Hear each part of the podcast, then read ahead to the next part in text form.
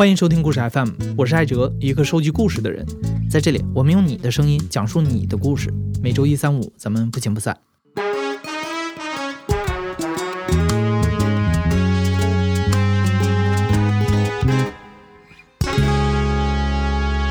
老赖这个词儿，我相信大家都不陌生。这两年经常出现在社会新闻里，它就是指那些欠人钱财却拒不履行法院生效判决的人，也叫失信被执行人。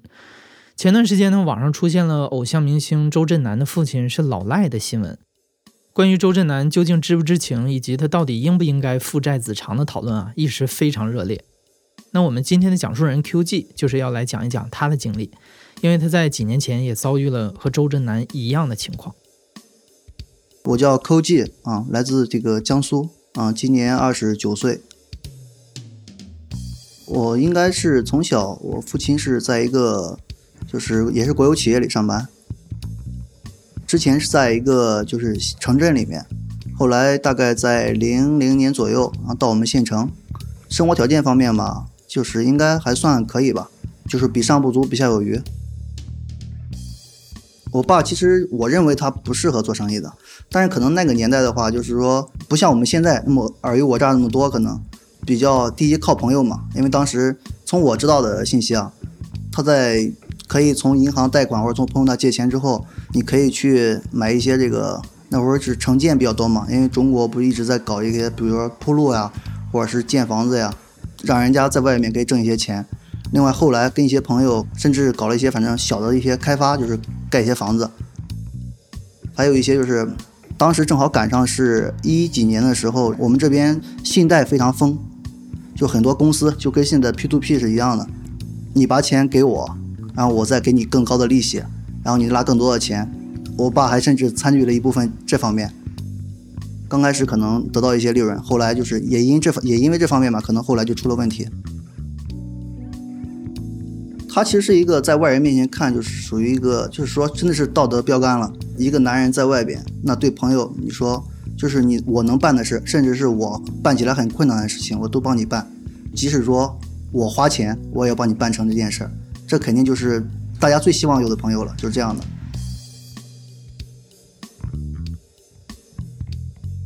很多人觉得他混的不错，因他在市里面说，比如说有好几套这个，就是比如说写字楼。机械大概有几百万的机械吧，可能好几辆车。在我们自己家住的房子，反正是，反正以前自己盖的嘛，后来也也能也能值个一二百万吧。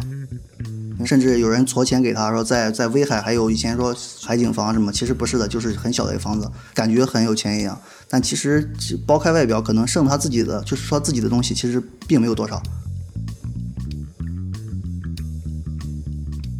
应该就是我大学毕业之后能感觉到，慢慢的就是说，你突然会发现他在家，就是说我出现的时间变少了，就疯狂的，就是说每天晚上出去，然后整夜到下半夜可能再回来。我跟我妈说的，我说你可能他不是在外面有人了，就是出问题了。但是因为我父亲喜欢说的就是我的事你不要问，这个事不需要你问，我一定能解决的。但实际情况是他肯定最后他是解决不了的，对。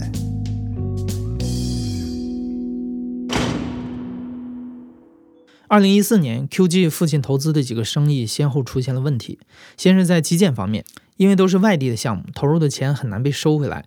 接着被居心叵测的人利用，套走了一两百万之后就人间蒸发了。再然后，父亲看中的城市化建设项目水太深，房子建成之后根本卖不出去，投资的钱全部打了水漂。财务上出现了这么大的窟窿，但父亲表面上还是风风光光的，谁都没有说。我爸其实是出现问题，其实不可能走这么惨的。比如说他如果一四年就出现这问题，我们都知道，或者一五年出道，他第一时间把事情说了，因为他从来不在家里面说这些事儿，他自己也不想说，他就硬撑。比如说当时可能最后出现亏损，可能就就一二百万，我们把房子卖了，或者把车子卖了，然后就就结束了。就你，我爸依然还可以拿着工资，最起码过退休生活，或者是留点钱、留点房子，还是可以的，还是够来的。但后来其实就越陷越深，就像自己把自己滚在车轮里面压死，就这个状态。他是一个要面子的人，当这个钱亏空了，就说如果出现问题的时候，他第一反应不是说跟人家坦白，说不好意思，兄弟，我这个钱没挣到钱，我把本金还给你，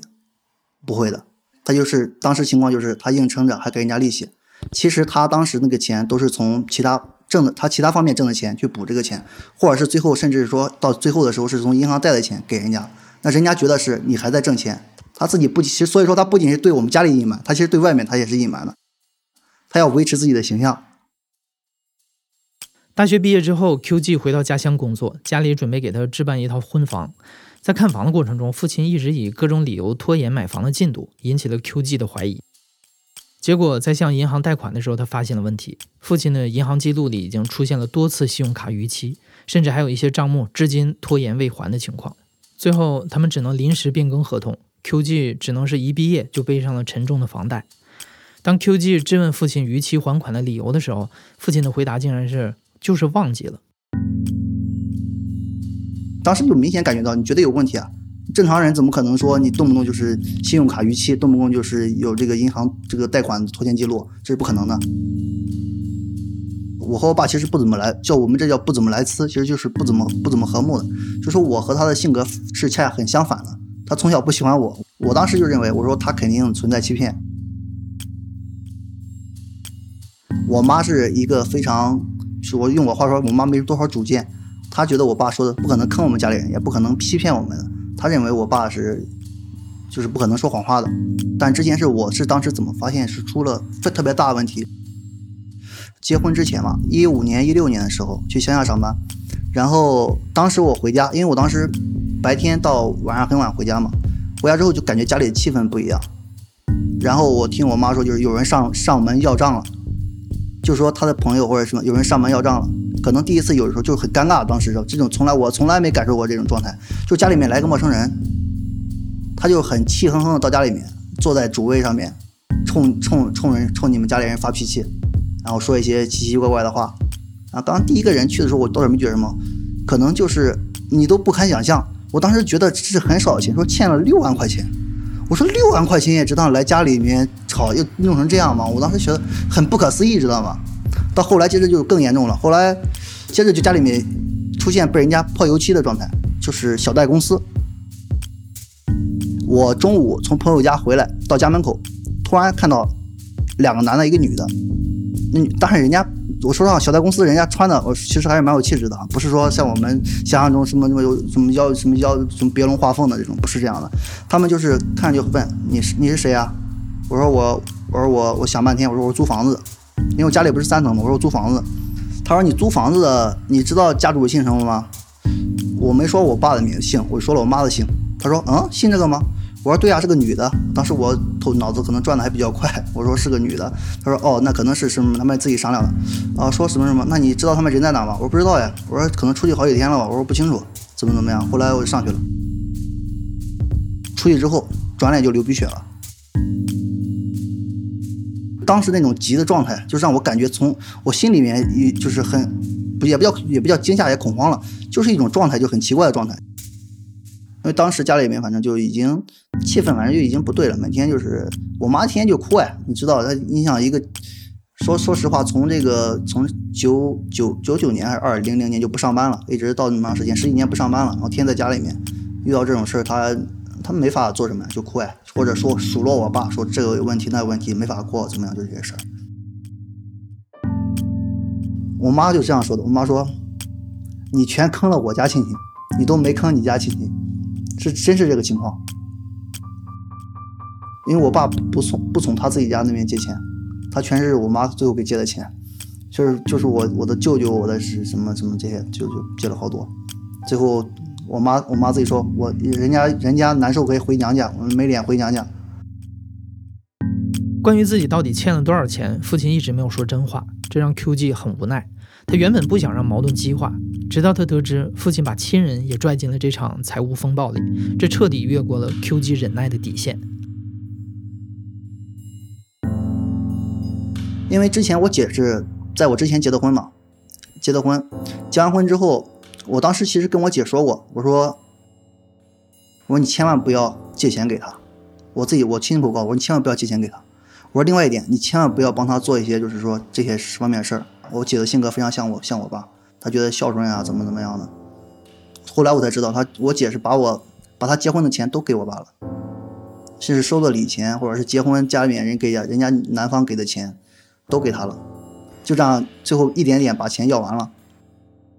然后当时后来最后为什么说出问题了？是因为当时我听完解说，我就就我姐告诉我说，她给我爸担保了三十万贷款。因为因为当时是什么情况吧？可能一个贷款到期了，我听他说意思是，当时有一个就是说还完之后，按理说是同样的六个人或几个人，当时我忘不知道几个人担保，然后这几个人同样原封不动再把款再贷出来，银行是可以叫过桥嘛，对不对？然后当时是有其中有一个不愿意了，还是怎么样了，缺一个人，后来就把我姐拉去给担保了。就从那之后，我就觉得，我就我当时对我弟对我父亲不是说已经是说这个你欺骗我怎么样，我就很憎恨。我说你怎么做出来这种事情呀？这个他刚结婚啊，你让他以后怎么怎么在家里自处啊？就是如果但凡我那个姐夫他是一个是一个性格不是很好的人，或者是一个比较较真的人，那你这个人家第一，要不然离婚，人家要不然人家就人家就不过了日子，对不对？QG 后来得知，不仅是姐姐，还有叔叔、表哥，背地里都利用了各种方法借钱给父亲，或者是成为了他债务的连带责任人。Q.G 意识到，这颗定时炸弹已经到了一触即发的关键时刻，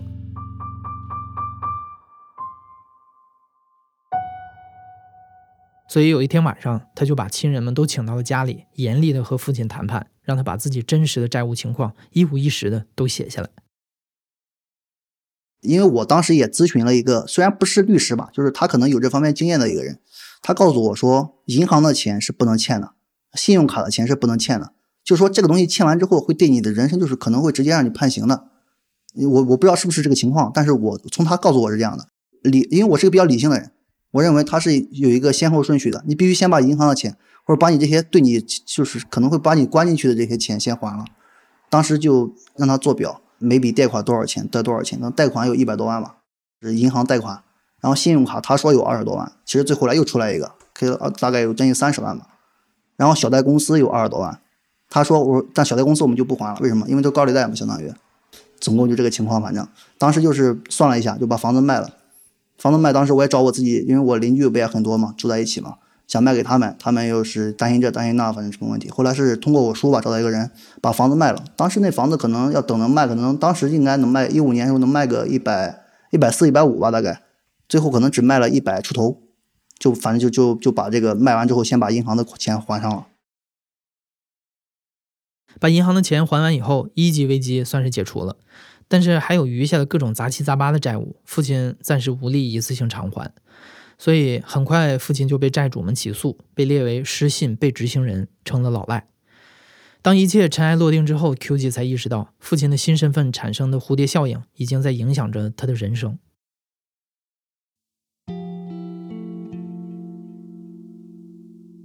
其实我我和我对象属于那种就是也是自由恋爱嘛，大学谈的恋爱嘛。然后其实我们相对于就认为，结婚是两人自己的事情。然后我觉得我们当时是其实也不算大也不算小，二十二十四五岁。我们当时认为到二十七八岁的结婚其实正好。但是事实情况是家里面这个情况之后，我父亲就说就是说你们不结婚可能就没房子了，连结婚地方没有了。甚至说，我也没有，反正其实也没有钱给了，可能会出现更大的，他自己都知道，别到时候真是结不上婚了或者怎么样的。后来我就去，我跟你讲，我就去我我我这个丈母娘家，反正以前也去过，但是那次去就是直接就大半夜我自己去的。去完我就当时就当就就就反正就说了，说我我们打算结，我打算来就是结婚了。他说：“我丈母娘第一没反应过来，说结婚就是正常正常结呗，或者怎么样的。因为我提前其实给我跟我对象说了一下，但当时我就说了，结婚是结婚了。我说传奇可能传十万块钱吧，传奇我们这叫传奇，其实就是说就价就是我们这边给的这个这个聘聘礼。我说是张卡，但是呢，我说其实就相当于没有，为什么？我爸我爸还得拿回去。我说因为当时确实有问题，我就直接说了，我说爸我爸欠了很多钱。然后后来我也说了，我说就这个情况。”你看能不能就这样吧？如果不行的话，没办法。反正我丈母娘是一个非常好的人，性格也非常好。但当时整个脸，我说我记得非常清楚，整个脸就就就青了，就就是不是气的，就那种很不可描述的一种状态。反正我其实说实话就找挨找挨骂的嘛，对不对？这就找挨骂的。现在想起来也是挺傻逼的，确实这情况。我丈母娘反正就问我对象说：“你看你看行不行？”我对象反正当时说的也挺感动，让我感动，说：“反正就我跟他过的，反正跟他家过的，就这样，反正。”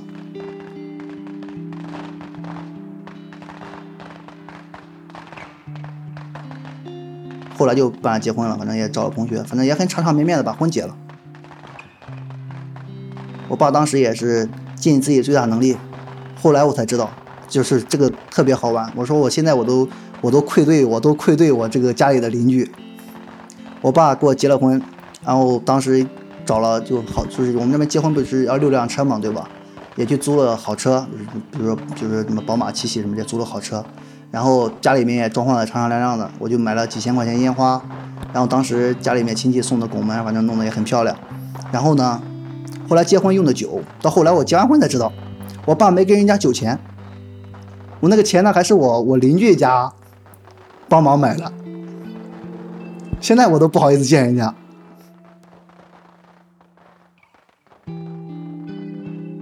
曾经在外呼朋引伴的豪爽父亲。变成了卖房卖车欠钱不还的老赖，这个身份的转变在父亲身上产生了肉眼可见的影响。他以前是一个比较，说实话，就是说外面跟人家聊天，我也是一个很场面的人，说什么就是说我认识谁谁谁呀，我聊什么呀，我这个怎么样，这个怎么样，到后来就抑郁了嘛，就说不爱说话了。甚至就是很恐慌，见到别人，就是我说一个，就是说可能不太不太好听，就是说他后来的出现什么情况吧，就他脑子里不知道想什么呢？他上厕所甚至都不冲马桶，他忘了，他想不起来这件事，他也忘了这件事，就这个状态。后来就是确实影响到影响到工作了，而且是我们后来也不敢让他工作了，因为他当时陷入一个很可怕的事情，就当时他在这个这个单位上班嘛，当时在一个地方上班，他最后甚至他甚至问他们一个保安。借了十万块钱，因为人家保安肯定不知道，人家跟你刚开始可能认识，就觉得你人不错。后来他居然问人家借了十万块钱，但是他没有没有方法还人家，所以说谁敢让他工作？我说你这个太吓人了，这个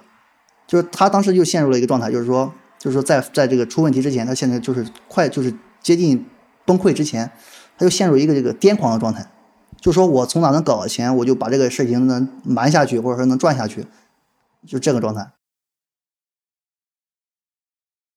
其实第一时间想到这个是出现这事时候，其实你不是说你挣扎，而是你恐慌。任何人第一反应就是说我要给他还钱，以前叫父债子偿嘛，对不对？其实当时是有这个想法的，但是当时不知道欠多少钱。当真正欠那么多钱之后呢，还是我因为说我说了我们是一个比较理性的人，我还是咨询了一下就是律师的嘛。像这个情况是不是如果说我有什么连带责任或者其他的？我是不是需要怎么样的？但后来得到的回复是，如果你的经济和他没有这个和他欠债没有直接关系的话，是没有任何情况的。就像说周震南一样，其实如果说证明周震南的豪表豪车都是人家自己挣的，他父母只在上学的时候给他提供了去这个，其实周震南是确实在法律上是不需要负任何责任的。所以说我有时候看那个，你们第一反应看到周震南说他推卸责任，说他是什么老赖之子，说他这个，其实我第一反应看到他发那个东西时候，我觉得是哇，这人好牛逼啊！为什么知道吗？因为当时他他发的是他愿意和他一起承担责任，他在公开的场合说他愿意承担责任，那证明意思什么意思？就说我认可我父亲欠这个钱，我认为我有责任，那这概念就是你需要挣钱去给他还，但其实这个是很难的。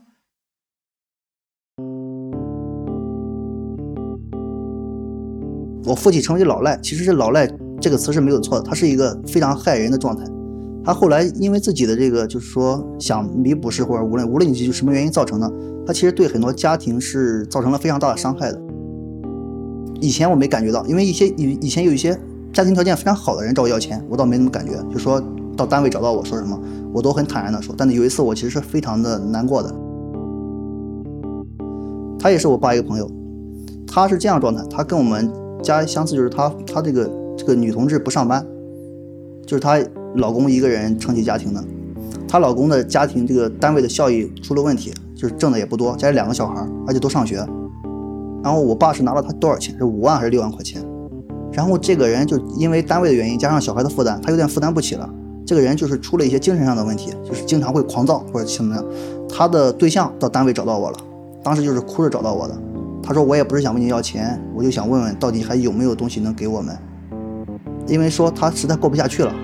他在家里面，我不知道是不是被家暴了还是怎么样，还是说什么情况，反正就他那个状态，可能就是痛不欲生了，可能就是就是你想非常可怜嘛，收入不够小孩不够小孩上学的，然后她老公在家里还天天发脾气，她自己呢到外面打工挣的钱又非常少，因为她没什么一技之长嘛，可能最多打点零工挣个千把块钱又不够，他他他到单位找到我，他肯定是想通过我这最起码把钱还给他，解决一些燃眉之急，但是我当时。我怎我能怎么办？反正当时我就当他面打电话给我爸了。当时我爸说完之后，我就整个人就是他说的一句话让我非常那个，因为他没有这种感觉，他就是说了一句：“行，我知道了。”就这一句：“行，我知道了。”当时我就把手机摔了。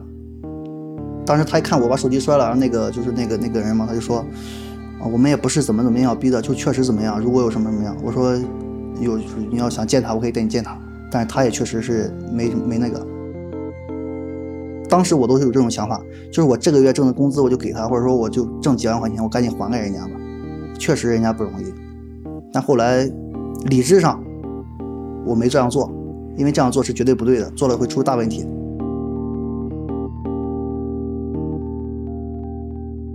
但是因为当时结过婚了，结婚之后，如果说真的我接过了这个盘子，我说我去还钱，我不是说还多少。我说我信不得，我就先把家里人还清，就是家外我我妈妈的亲戚，我说我舅这边还完，那这个情况的意思就是说我每天挣的钱我都需要全部还这个钱，而且不仅我要还，我的我对象也要还。很多人没结婚不知道，其实结完婚你应该清楚，就是它是个它其实是个整体，它不是个个体。就说你做一件事，不是说你自己想做就行了，必须两人一块做。你单独做了，他在生活，其实你俩不够生活，他还得养你。而且当时我结婚的前一天，我给我对象打电话，我是哭着。哭了一夜，我很少哭的，当时哭了一夜，因为当时我打电话说，我说对不起你，我说我对不起你，我说人结婚都是对吧，开开心心结婚，然后家里面给帮助，以后怎么怎么样的，我说我结婚没没没怎么样，背点债，付了一些债和你结婚，你就和我一起还还债，事实上确实还了，一直还到了我和我和我对象结婚一直还到了一七年吧，还债还到一七年，而且还存在一个问题，就是说还给谁的问题。你你只要给一个了，那你以后就不得安宁了，因为所有人都知道你还了谁谁钱，那所有人都找你，因为你有还款能力。真的就是因为你有还款能力，所以他们就找你。他知道从你身上可以要来钱，而且来的人不是最需要钱的人，是最凶狠的人，他可能会第一个找上你。所以说，就这种情况，我们就只能你只能不问，我自己觉得就不问。反正后来就是前段时间还出了，还出了个问题呢，就是我妈退休了，退休之后我妈意思是可以拿到退休工资了，我然后最后结果是 工资还是被封了，然后人家当时那个人说的话也非常这个执行局的嘛，就是那法院执行局的，人家说的话也非常的，反正非常伤人嘛，反正也不算伤人，他认为你就是个老赖嘛，说话也不算伤人，他说你想拿什么钱啊？你一辈子也拿不上钱了，为什么七八排成趟就是叫排成趟封你的钱呢？到死都封不完。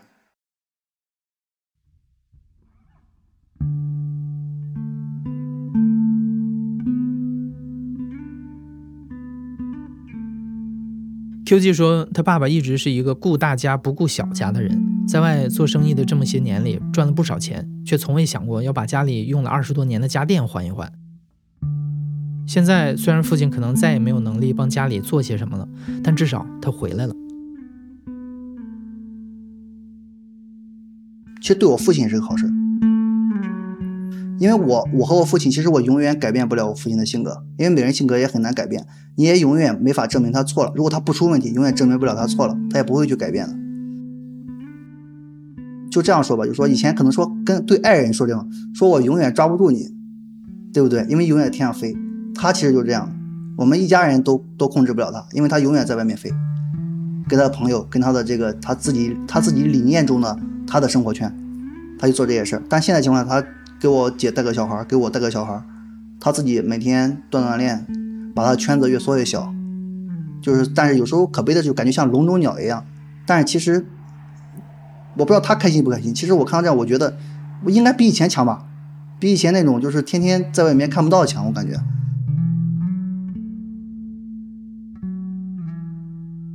但是最大问题就是还有一点呢，其实他年龄不大，他就是那种属于被打了一蹶不振了。我就觉得，我说要是我，我就是当个保安，我就去擦个盘子，我额外挣点钱，我也得还人呀。他不行，我就他是因为不是因为他不想去，而是因为他做不到。他做不到，一方面是心理原因，另一方面也是因为他的性格原因。他做了之后，反而可能会产生更多坏事，比如说他又借别人钱了，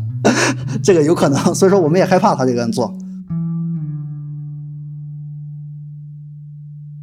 对于我自己的话，反正其实就是首先对对于我这个人求稳为主。现在现在社会不像以前了，说像我爸以前最早说下海经商，说挣钱就挣钱了，说经济大发展，说说谁谁能赶在互联网的浪潮上一飞，你就猪都上天了。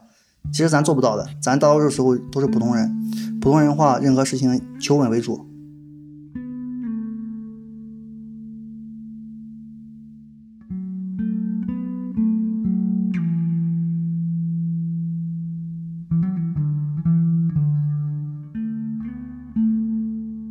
现在正在收听的是亲历者自述的声音节目《故事 FM》，我是主播艾哲。本期节目由野捕制作，声音设计彭涵。感谢你的收听，咱们下期再见。